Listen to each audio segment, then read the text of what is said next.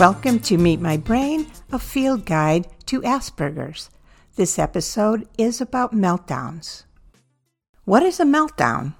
Well, the actual definition is an intense response to overwhelming circumstances with a loss of behavioral control. So, what isn't it? Well, it's not a tantrum, it's not a manipulation, and it's not voluntary. In other words, it's not intentional. Five, four, three, two, one. Self destruct sequence activated. Meltdowns can happen seemingly out of nowhere. It can be frightening and confusing. For example, when I was in my 30s, a meltdown happened primarily if I felt frustrated with a situation I didn't know how to handle. If I was in a relationship, I could get angry and want the other person to change. I know most of us go through that kind of thing in a relationship at some point. In my case, though, I felt unable to change that behavior no matter what approach I would take. So my difficulty with communication and expressing myself only increased the frustration and anger that I felt. I could not stop it, and no amount of reasoning would make a difference. It was so intense and had complete control of me. With time, I finally did find a technique to deal with my personal feelings. However, to this day, if I feel frustrated and angry and attempt to communicate with someone about it, my feelings, words come across negatively. The more frustrated I feel, the harder it is for me to be diplomatic. As best as I can, I've explained to family that when I have such strong feelings, I need time and space. The overwhelming emotion clouds my judgment. It triggers black and white thinking, so I decide the other person is 100% wrong. And then once the meltdown is over, I see how distorted my thinking was and I'm able to be more objective. So, a meltdown is an overwhelm. Now, imagine that you're just standing there and the 20 foot wall of water comes right at you so quickly you can't possibly react. That's what it's like to have a meltdown. The wall of water overtakes you and you're unprepared to deal with what's happening. So your brain goes into survival mode. When you're in survival mode, pretty much everything else is on pause. I have developed a strategy to deal with the anger meltdown. So I was finally successfully handling those feelings of frustration that had overwhelmed me and caused the meltdowns, and that didn't stop them. It only changed them. It was a process of a kind of acceptance because at first, I isolated, thinking that I could just avoid any situation that might overwhelm me. So, what happened with my meltdowns is they turned into crying. And let me explain that the crying is not a sadness, it's excruciating physical pain and sobbing that comes out of nowhere that can't be explained. So, in my experience as a lawyer, there was a time when I was in court for a trial, and I'd learned that the judge and opposing counsel had kids in the same class at school. The judge seemed almost hostile.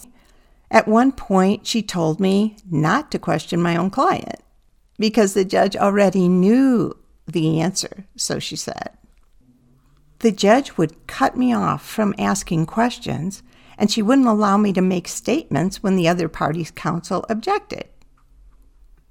I remember that line from the movie The Verdict with Paul Newman.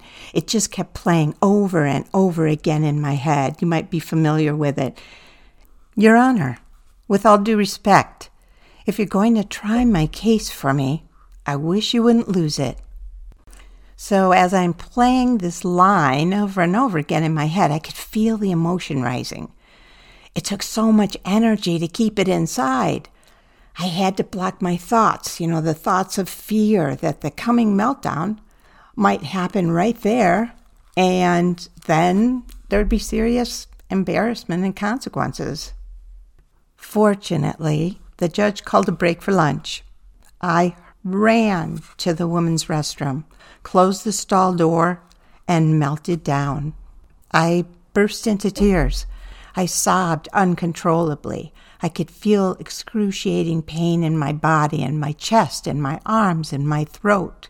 The emotion took over, and there was nothing I could do to stop it.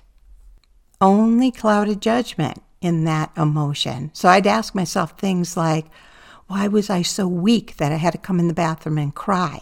What kind of a lawyer am I? I must not be strong enough. Am I so unable to handle an unfair judge that this is how I react? As the energy of the meltdown subsided, I was able to get control. It included having to control my thoughts, calm myself down as best as I could. But I'd had to shut down my feelings in order to get there. I had to tell myself, you know, I'm not going to let you think about what went wrong in court. We got to just walk back in there and do this.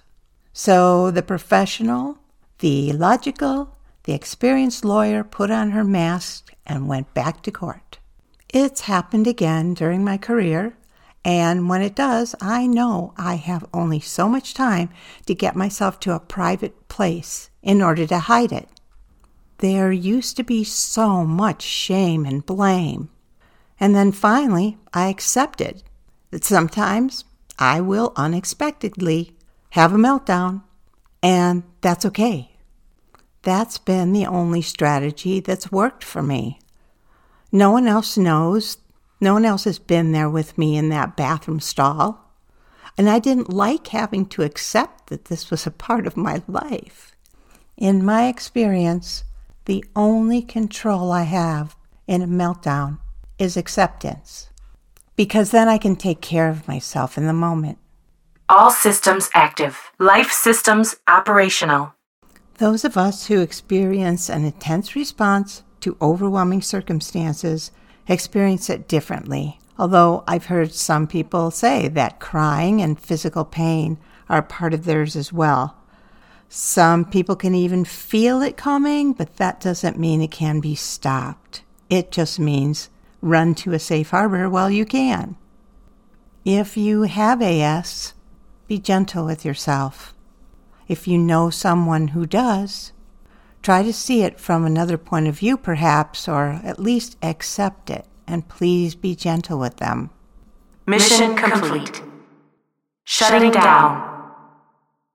And here's a note a meltdown doesn't affect a person's competence or diligence. The autistic woman who inspires me has crying meltdowns and also has a PhD. She's been named one of the top 10 college professors in the country.